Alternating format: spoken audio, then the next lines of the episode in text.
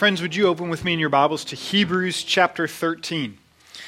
We're in the final chapter of the book of Hebrews. I'm going to read for us today the first six verses. Hear now God's word from Hebrews 13, verse 1. Let brotherly love continue. Do not neglect to show hospitality to strangers, for thereby some have entertained angels unawares. Remember those who are in prison as though in prison with them, and those who are mistreated, since you also are in the body. Let marriage be held in honor among all, and let the marriage bed be undefiled, for God will judge the sexually immoral and adulterous. Keep your life free from the love of money, and be content with what you have, for he has said, I will never leave you nor forsake you. So we can confidently say, The Lord is my helper, I will not fear. What can man do to me? Let's pray together.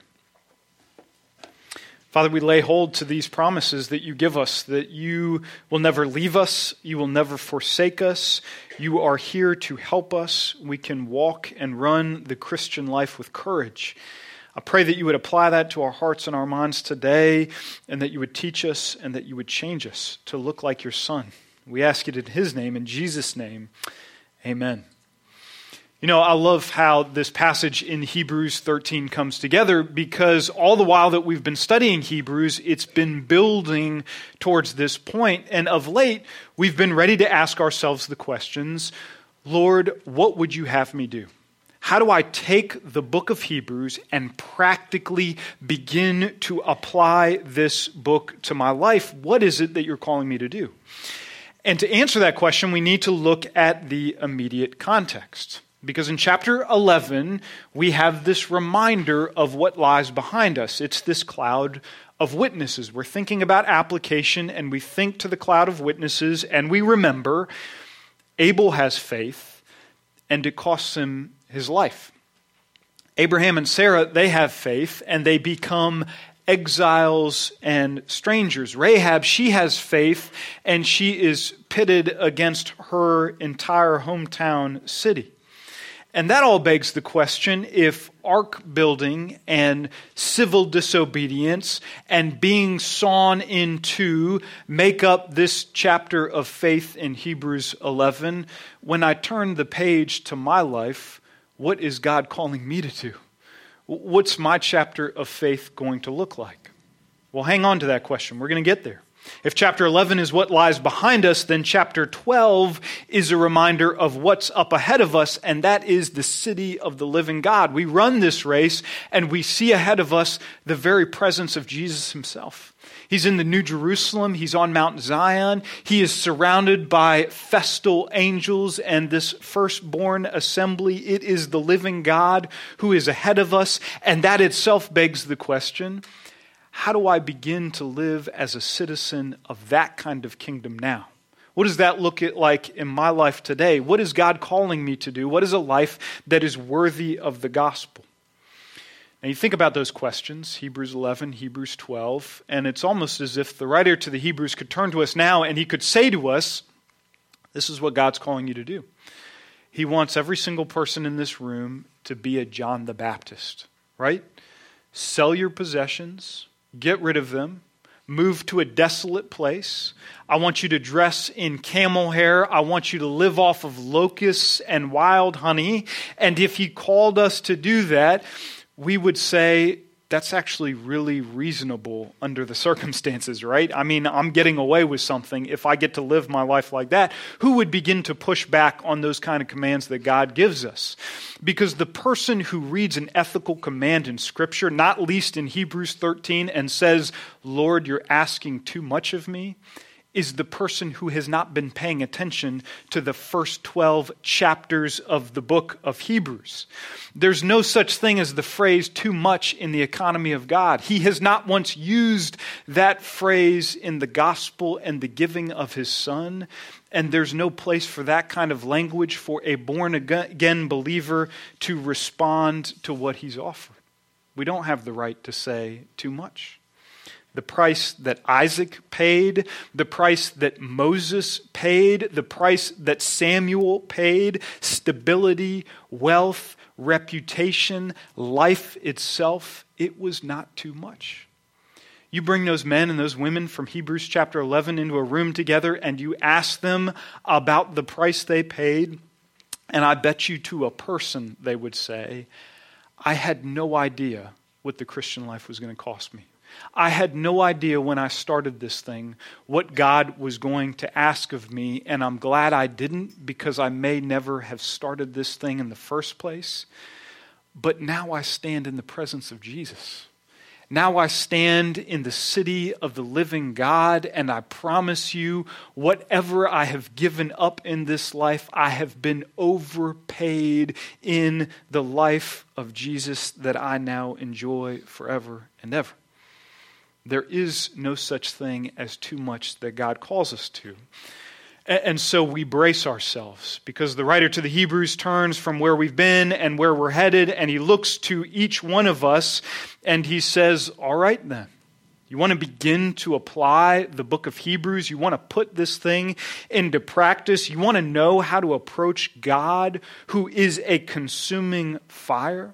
You want to know how to follow in the footsteps of these Old Testament saints.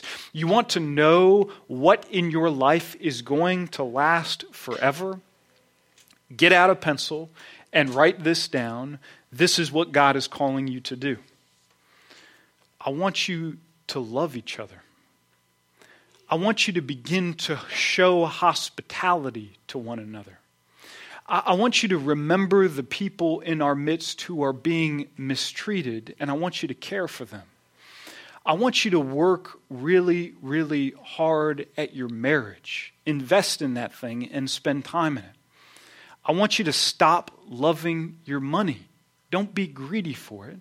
And I want you to be sure to ask God when you need help because He will provide those things for you. Those six things in six verses, plus a few more that we'll hear next week, those things together, they constitute a Christian life that's being empowered by the Spirit, a life that is worthy of the gospel that God is calling us to.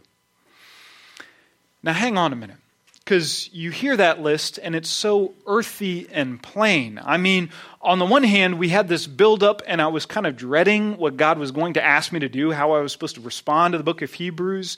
But on the other hand, I was also kind of hoping that He was going to ask me to do something really, really big for Jesus. And so you have this whiplash effect. We went from Mount Zion all the way to having people in our home and stop loving our money. And because of that whiplash, I wanted to entitle this sermon From the Celestial to the Terrestrial.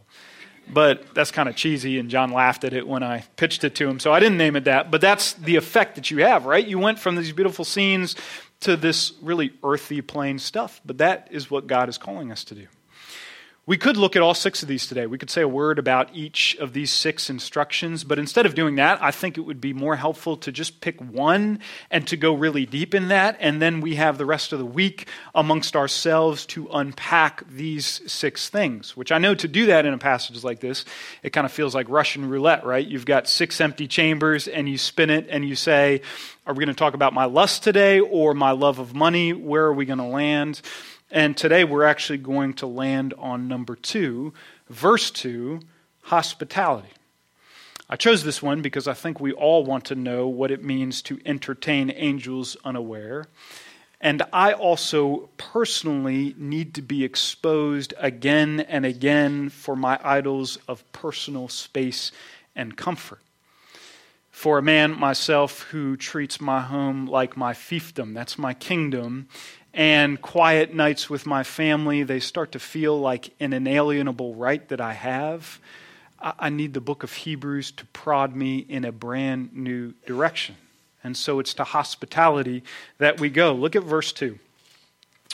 Do not neglect to show hospitality to strangers, for thereby some have entertained angels unawares. Now, what on earth does he mean by entertaining angels? Because I've kind of always read this passage and assumed that it meant this one thing, and that is that when we have people over to our home, we kind of have a choice of who we want to have in our house. I could, on the one hand, invite people I already know, right? Those are people that I know, we're having them to our house, and if we do that, there is a 100% chance that they will end up being just normal human beings, right?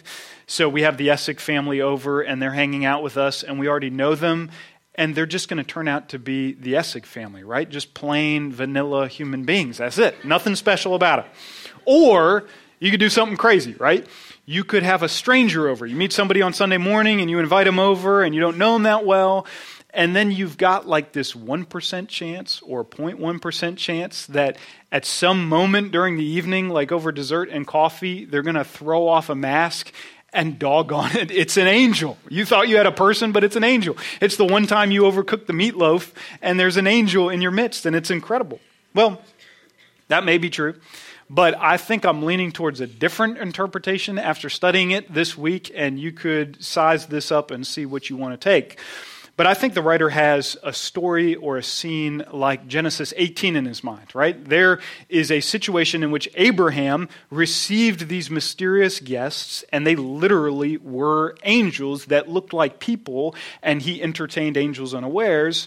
And I think the writer to the Hebrews is, has that in the back of his mind, but what he's actually saying is when you have a stranger over, they may turn out to be true believers who are a blessing to you. They are like angels, they are like messengers from God because you share a meal together and they extend the very blessing of God to you. I think he's meaning to say not literal angels, but these are angel like guests at your table. That's kind of where I lean if this week you have somebody over and they unmask themselves and it's an angel, please come and tell me, and I will retract what I just said. But until then, we'll kind of work with that interpretation. So, this is kind of what he has in mind when he says that. Hospitality itself is everywhere in Scripture and it's everywhere in early Christian writing. Hospitality is an essential part of the Christian life. Paul, he writes and he says, I want you as believers to outdo each other in showing honor to each other. And one of the ways you do that is by extending hospitality to one another. Peter, the Apostle Peter, when he writes, he says, When you do this, I want you to do it without grumbling, because hospitality is the joy of a believer who extends it.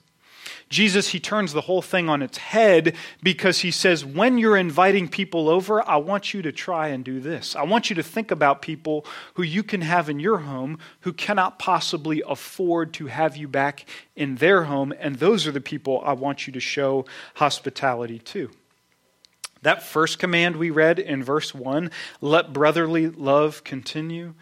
That's a beautiful command. It's a sweeping command, but it can be kind of abstract, right? I mean, how do I walk about in this world with a genuine, general sense of brotherly love? Hospitality puts hands and feet on that thing.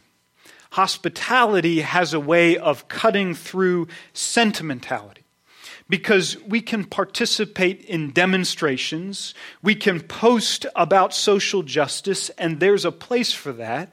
But do not tell me for a minute that the Lord has laid some person or some cause on your heart, but they have never darkened the door of your home. That's sentimentality. We're talking about hospitality today, putting hands and feet on the thing and acting it out. I've been reading uh, Pilgrim's Progress lately, just this past week. And you have in Pilgrim's Progress this great scene where Christian, he finally meets his good friend Faithful, and they begin to walk together on this journey. And while they're walking, um, Faithful meets another person, a man whose name is Talkative. And they get to talking, and Faithful runs back to Christian and he says, Christian, I met this awesome guy. I love him. His name's Talkative. He agrees with everything that we care about. This is amazing. Um, he actually calls him, Faithful calls him, a very pretty man, which I take to be a 17th century compliment from one man to another. But Christian responds to that line about Talkative being a very pretty man, and he says, that is, to them that have not thorough acquaintance with him, for he is best abroad, near home he is ugly enough. Do you know somebody who's beautiful abroad but ugly at home? I think in a lot of ways that is an apt description of the pastorate. I think there's a way in which the further I get from my house and the people that know me best, the more beautiful my Christian life appears. And Christian is saying to Faithful, this man is all talk. Faithful, he realizes that. He goes back to talkative and he confronts him. And he says, Doth your life and conversation testify to the same? Or standeth your religion in word or in tongue, and not in deed and truth? Talkative, he's utterly offended by that confrontation. He stomps off, and Christian says to Faithful, I told you how it would happen. Your words and his lusts could not agree. He would rather leave your company than reform his life. This man is all talk. He agrees with everything you say, and he doesn't do an ounce of it in his life. In Matthew 25, when Jesus returns in a blink of an eye and he separates the sheep from the goats, he is not going to say to us, When I was hungry, when I was thirsty, when I was a stranger, I am so glad that somebody had the courage to tweet about it. Jesus is going to return in a moment and he's going to find people talking about hospitality. He's going to find people doing Bible studies about hospitality. He's going to find the really spiritual in our midst, learning how to say the word hospitality in Greek. But is he going to find anybody doing hospitality? Words are cheap. Hashtags are cheap. Conferences are cheap. Do not talk about racial reconciliation as a concept. In fact, don't talk about it anymore at all. Do racial reconciliation at your dinner table. Don't talk about your views on immigration or the poor or the unborn at the expense of doing your views. Set the dinner table and serve up what you believe. Let your life and your conversation testify to the same. Do they match each other?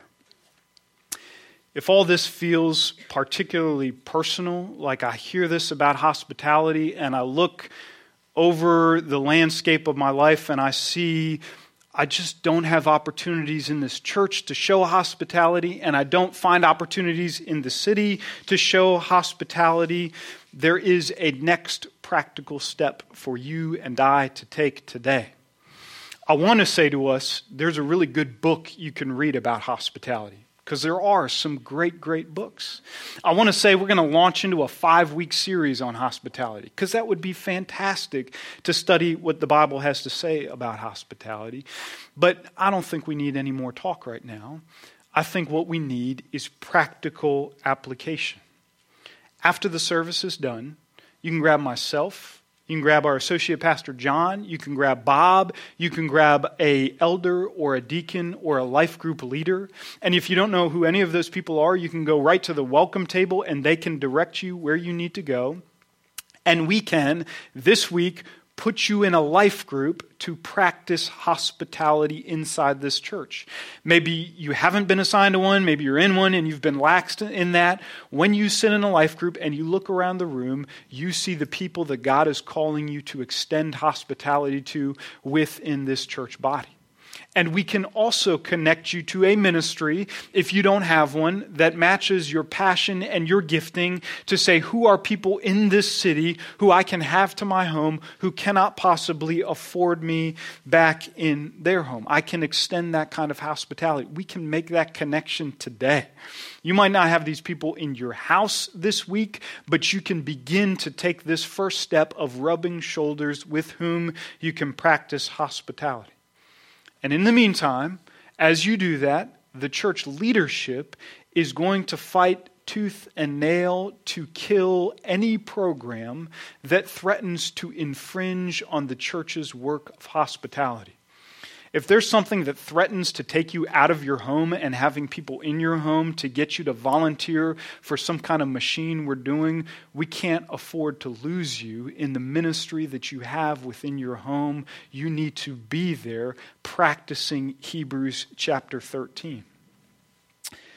I want to close with this because I think that even as we hear that practical next step, even as we're prompted towards this, the moment the service is done, the devil is going to give us 50 reasons not to practice hospitality, right? He's going to give us really good reasons why this is not the right time, it's not the right season. I don't really have the house for this, I can't really afford this. He's got some incredible reasons to give us. And so I want to close with these thoughts that bridge the chapters that we've been studying. Do you know that when you serve BI-LO brand macaroni and cheese to another person, that is an act that is going to last forever. Like when God shakes the universe and it dissolves and all its works are exposed for what they are, that act of hospitality is going to last forever. Do you know when you shove dirty laundry off the corner of a couch so that another person can sit down and you speak with that person, you're actually getting each other ready for a wedding banquet in which you will sit side by side and speak together about the glory of God forever? Do you know that when you prepare this week to host your life group, and you kind of wish that other people would take up some of the slack and host it as well, but it falls on you for now and it's coming and you're getting your home ready for it. Do you know that that act is offering up to God worship with reverence and awe? And do you know that when you sit and look around your dinner table, and you see seated there people who cannot possibly afford to have you back in their home, you have become Jesus to that person. The celestial city, the place where all of this is headed, is a place of hospitality. God Himself, He sets a table. God dresses his angels for a festal gathering. God, he hands out resurrected bodies and he throws open city gates and he welcomes us into a banquet. The celestial city is a place of hospitality because hospitality is heaven like. When we do it, we practice what we will be doing forever in the kingdom of God. Let's pray together.